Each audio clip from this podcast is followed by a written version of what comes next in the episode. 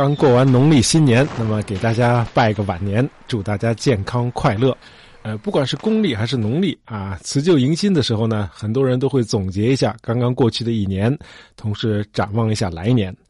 那么，一九七二年时候的这个美国总统尼克松也不例外。呃，这一年的十二月三十一号晚上啊，就是除夕的时候，呃，尼克松总统就写了一篇很长的日记啊，也是总结一下、展望一下。那么，我们来摘录几句啊，他是这么说的：一九七二年即将过去，我首先要感谢中国。还要感谢今年的大选，那么年底呢，不得不轰炸越南的河内和海防。呃，这次轰炸虽然给刚刚过去的1972年啊罩上了些阴影，但是呢，这个决定必将给未来的四年带来更大的成功。1973年，一切都会变得更美好。好，我们来解读一下这篇日记啊。呃，尼克松说他感谢中国，是指这个1972年2月他那次具有划时代意义的访华，呃，受到中国领导人的欢迎，从而结束了这个中美两国长达22年的敌对状态。那么中美关系实现了正常化。那么普遍认为啊，这次对中国的破冰之旅足以让尼克松载入史册了。那么他在日记里还提到了年底那次对越南北方城市的地毯式轰炸，似乎也很有效果。啊，用当时的这个国家安全顾问基辛格的话说啊，北越已经被炸得双膝跪在地上了。基辛格为什么这么说呢？因为这次轰炸之后，河内的北越政府同意了签署和平协议，包括遣返美国战俘。呃，我相信多数人都听说过越南战争。另外呢，大伙儿可能或多或少的都对这事儿的起因和收场感到困惑啊。哎，这就有点像一个壮汉和一个小孩互相扭打，打了半天之后，这个壮汉仓皇败走，小孩胜了，那非常的不可思议啊。那么今天呢，我们就简单的介绍一下这个越南战争。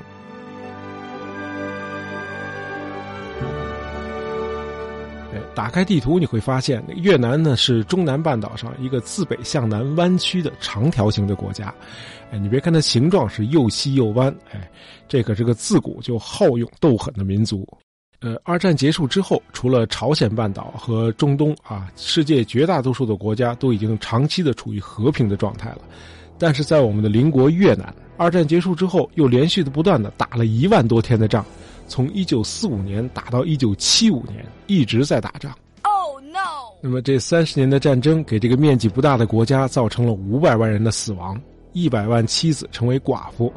八十八万儿童成为孤儿，二十万女性沦为妓女。那么二战结束后的头十年呢，越南是和法国殖民者作战。呃，当时的新中国呢，虽然自己还是百废待兴、一穷二白，可是真没少帮越南。除了大量的这个财政和物资援助呢，这个中国在军事上更是手把手的教越南人怎么打游击战和运动战。这个抗法战争中至关重要的这个奠边府战役，就是在韦国清领导的这个中国军事顾问团的协助下打赢的。那么到了一九五零年代的中期，焦头烂额的法国呢，决定撤出印度支那，哎，不跟越南人打了。这个时候呢，中国呢就非常担心美国呢会来填补这个真空，会军事上介入越南。而中国自己呢，刚刚在朝鲜停战，哎，需要有个相对和平的这个国际环境来开展国内建设，而且法国人呢也不能接受这个败走撤军这种灰头土脸的形象，毕竟是个西方大国啊，得给人点面子。这样呢，这个法越双方在这个日内瓦和谈的唯一出路，就是北方建立一个社会主义越南，南方呢实行资本主义制度，这样双方呢都有面子。那如果这个越南共产党呢不接受这个方案，战争呢就得继续打下去；而如果法国在美国的帮助下不撤军，继续留在越南，那么越南共产党别说统一全国了，拿下整个越南北方都很困难。哎，于是咱们国家这个周总理呢就一再劝说这个越共领导人接受北南暂时分治的方案，等法国人撤走了，时机成熟了，再一举拿下南越。哎，到时候呢，中国会全力的支持越南。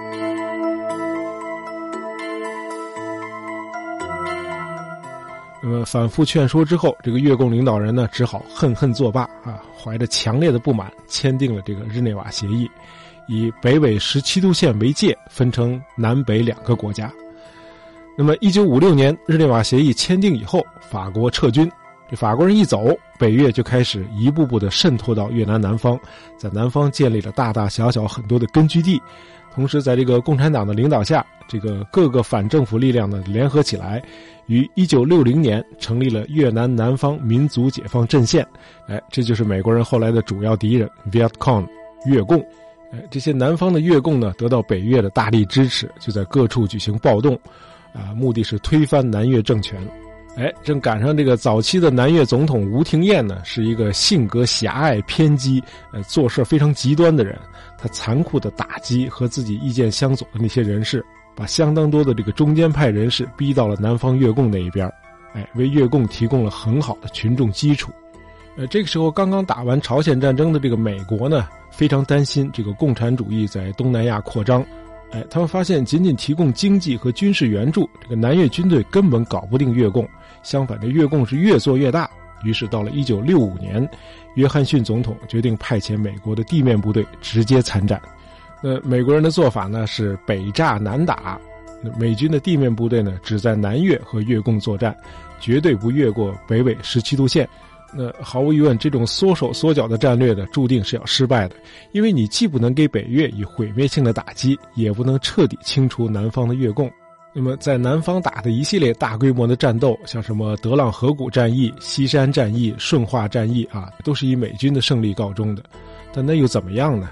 南方的越共和北越渗透过来的部队，始终能够做到想打就打，想跑就跑，而且取到这个柬埔寨和老挝，哎，就是所谓这个胡志明小道啊，这个南方越共能够得到来自北越的人员和物资供应。因此，美军在南越虽然在战术上取得了一系列的胜利，但是在战略上是完全没有取胜的希望的。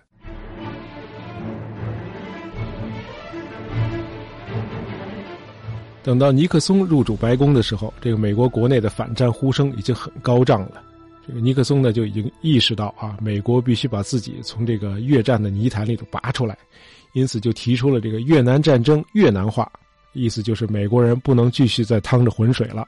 这样呢，尼克松就决定加速早就已经开启的这个美国和北越的和谈，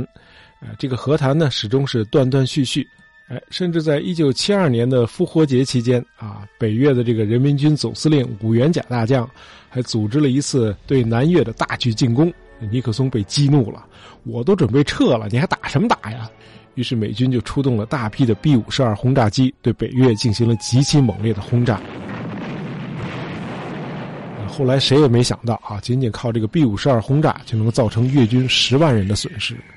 这个五元甲因此被撤职，北越呢又回到了谈判桌前。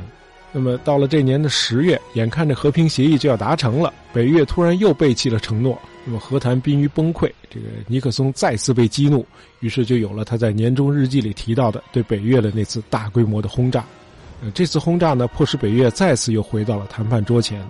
呃，和一九五六年一样，那中国呢也施加了压力。那北越呢虽然不情愿，但还是接受了中国的建议。呃，周总理呢就对北越的这个谈判代表黎德寿说：“你们现在需要呢是展现你们的灵活性。”只要美军撤出了南越，那么一两年内形势就会改观。于是，在尼克松写下那篇年终日记的三周之后，也就是一九七三年的一月二十三日，美国、南越、北越和南方越共四方签订了巴黎合约。那这份合约的核心内容，说白了就是停战，然后美军呢撤出南越，哎，从而达成这个美国社会主流要求的这个体面的和平，退出越战。但是呢，北越渗透到南越的那十五万军队不撤。那现在大伙儿对这个合约的解读呢，就是哎，美军撤走，南越自生自灭。不过这个尼克松总统呢，倒是给当时的这个南越总统阮文绍做过一个书面保证：如果北越胆敢撕毁协议，发动进攻，美国会给予河内迅速而猛烈的报复。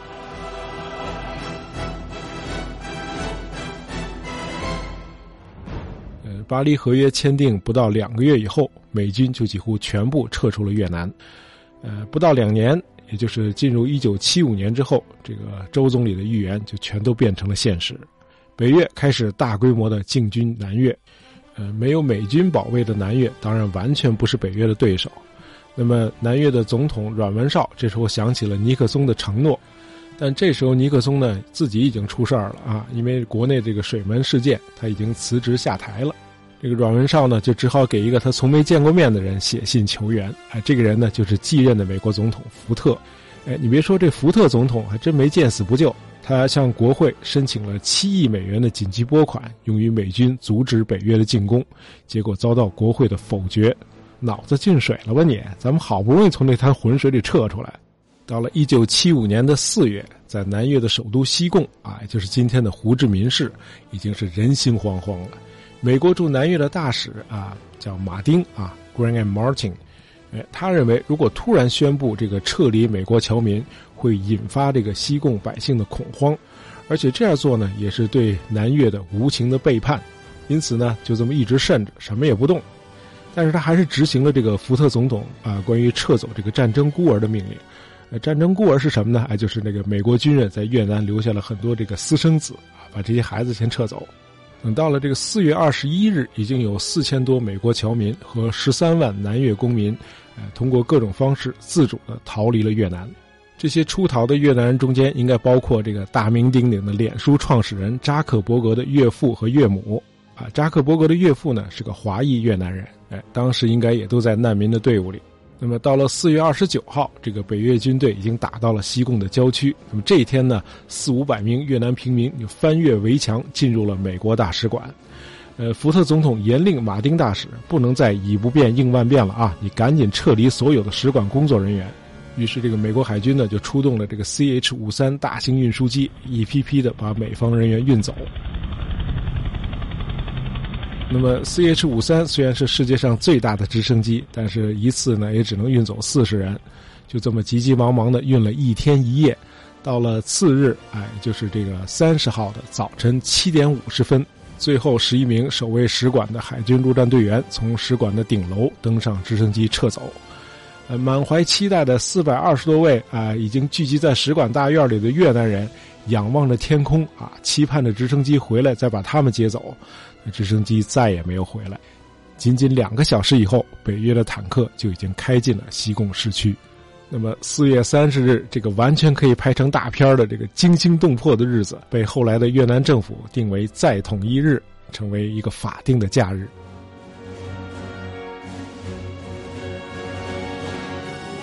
那美国在越南打了这么多年的仗啊，从一九六一年开始就派顾问、武装直升机，等到了一九六五年又派地面部队。那么从一开始呢，打这些仗就是为了力挺南越。但是美国人越扶植，这个南越对美国的依赖心就越重。一直到一九七五年，这个西贡政权倒台，这个南越领导人呢还期待着美国把他们从失败中拯救出来，这当然是妄想了。美军两年前就已经撤走了，当然管不了以后的洪水滔天了。哎，可见这个靠外部力量建立的政权之后想自己独立存在是根本不可能的。呃，尼克松总统在一九七二年十二月三十一日写那篇日记的时候，有没有预见到这个越战最后会出现这样的局面呢？我们不得而知。不过我们可以默认，像他这样卓有远见的政坛老手，应该是能预见到的。好，今天的节目就到这里。喜欢大爷杂货铺的朋友，别忘了订阅我们的专辑，这样就不会错过我们的新节目了。感谢大家收听，咱们下期再见。